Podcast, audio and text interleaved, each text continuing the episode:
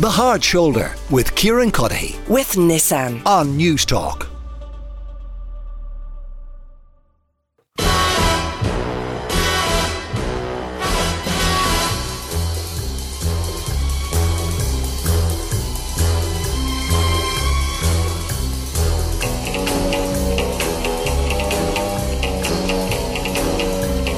Yes, the unmistakable theme music to Bond. It appears, though, that 007 has fallen foul of the British Film Institute in London. They have a season of classic movie screenings coming, and Bond movies are going to come with a trigger warning. Please note that many of these films contain language, images, or other content that reflect views prevalent in its time but will cause offence today. Presenter of Screen Time, John Fardy. Is there no low that these woke nanny state PC virtue signalers will not sink to?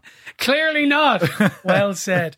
No, listen. So it's it's at the BFI, which show great stuff, and they're doing a season of John Barry movies, and it's called uh, Soundtracking Bond and Beyond. So there's a few others in there, the Ipcress Files and things like that. Is getting this, and you know, one thought occurred to me before all of this, and we'll get into what it's about and whether it's a good thing or not. But you could say this is the BFI covering their own asses because it is a very easy way to show a lot of things from the past to put up a trigger warning because you know it's almost like me coming on here saying excuse the square words and then at least I told you about them do you know what I mean and we see this more and more because I really think it's a way for TV companies and film companies to avoid a backlash because so much of the stuff from the 60s and 70s and 80s and even into the 90s is problematic in the time we live in. So I don't actually have a problem with this because I want to continue to enjoy. You don't think this is snowflakery?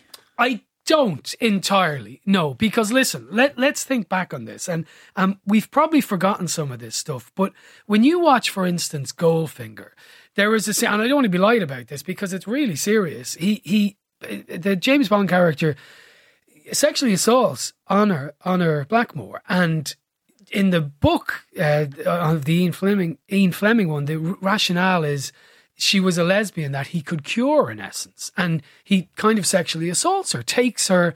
And has sex with her against her will, and now th- they say, well, then she falls in love with him, uh, the Pussy Galore character. But that's not right in any universe. But I don't think we can stop watching James Bond movies because of that. So I do think a trigger warning, or you know, I think that that's kind of misnamed, to be honest with you. But some kind of warning is a good thing because it does make us say, well, look, this isn't cool. We want you to know that this isn't cool, but I don't think we can throw the bath out with the baby water.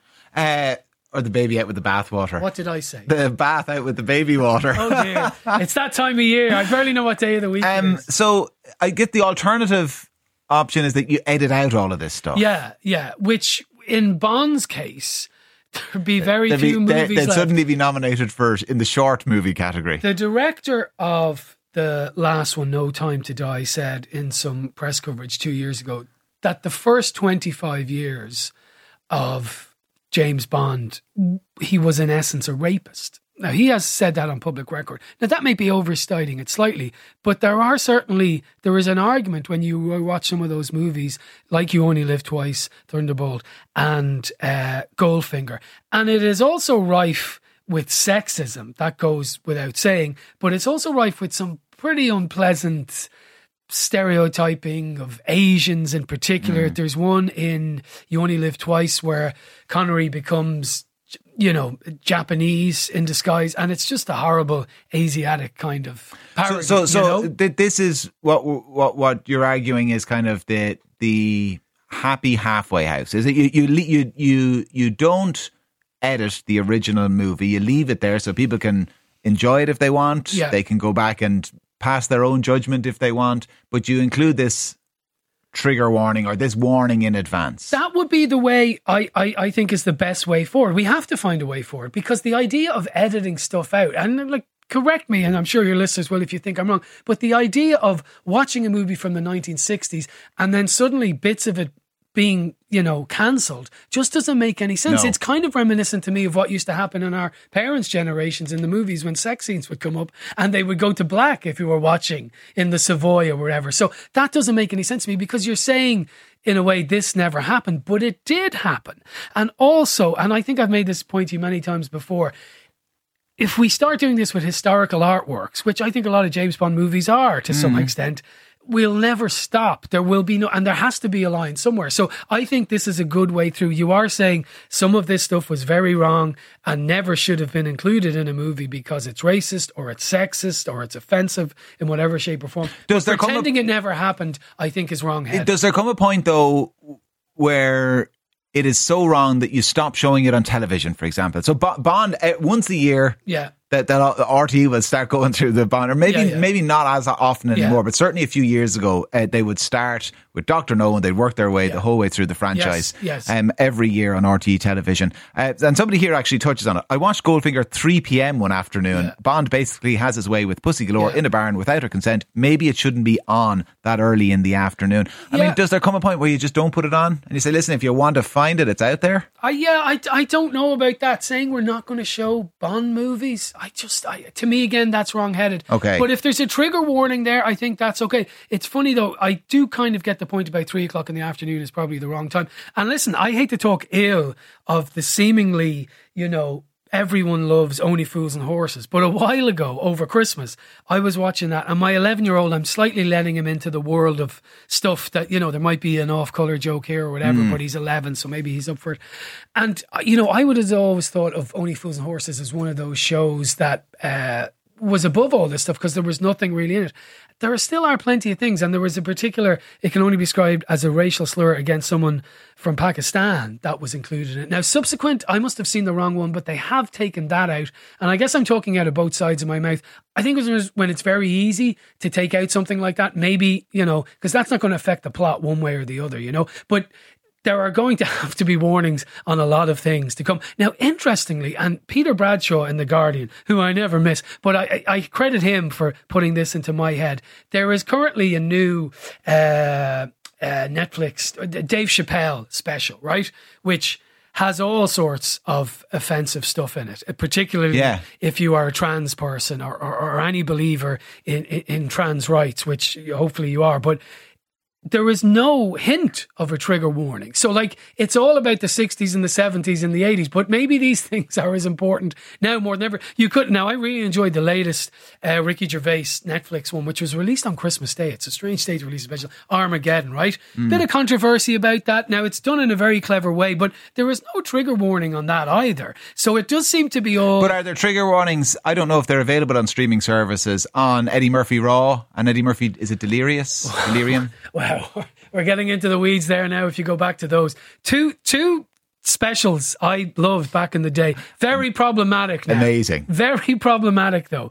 But uh, they're not on anywhere that I can find. But if they were shown on TV, you would certainly have to have unimaginable trigger warnings on them i can suggest and it's interesting triggering like i just what i find problematic about that phrase is to me triggering means this could cause a response in me that that could be harmful to me Yeah. so which is slightly different to offensive so i don't know i, I think they should rename that slightly you know Well, I, I guess by calling it a trigger warning, it just gets consumed into the culture Yeah. wars a little Yes. bit. And, and uh, on the back of every VHS, when you used to go into uh, Xtra-vision, if you turned it around, there was kind of sex, moderate, Yeah. violence, severe, frequent. Yeah. I mean, th- they were trigger warnings, but we didn't call them trigger warnings, so people didn't get upset about we them. looked wildly enthusiastic yeah, we did. yeah. Oh, I get this one. Moderate, frequent. Uh, John yeah, Limerick we says- one free I watched an old BBC Alf Garnett episode recently. If it was broadcast today, there'd be questions in the House of Commons and general outrage.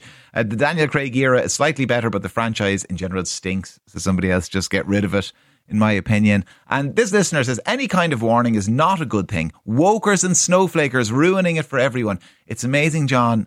How often the people who give out about snowflakes are actually snowflakes themselves, Yes, isn't indeed. it? I remember though at the time seeing Alf Garnett in the eighties, and and maybe this goes to a point. Maybe we know these, but even as a child, I could tell that was really not on, and that man was deeply unpleasant and no one you, you want to be around. And there is the argument that, like, I don't subscribe to it though, but that do we need to be told this isn't nice? Is this not nanny statism gone bad? You know, recently last year, I'm confused with my years, but we are in 2024, but in Yeah. 2023, there was an, uh, a showing of the snapper and they had a trigger warning on that.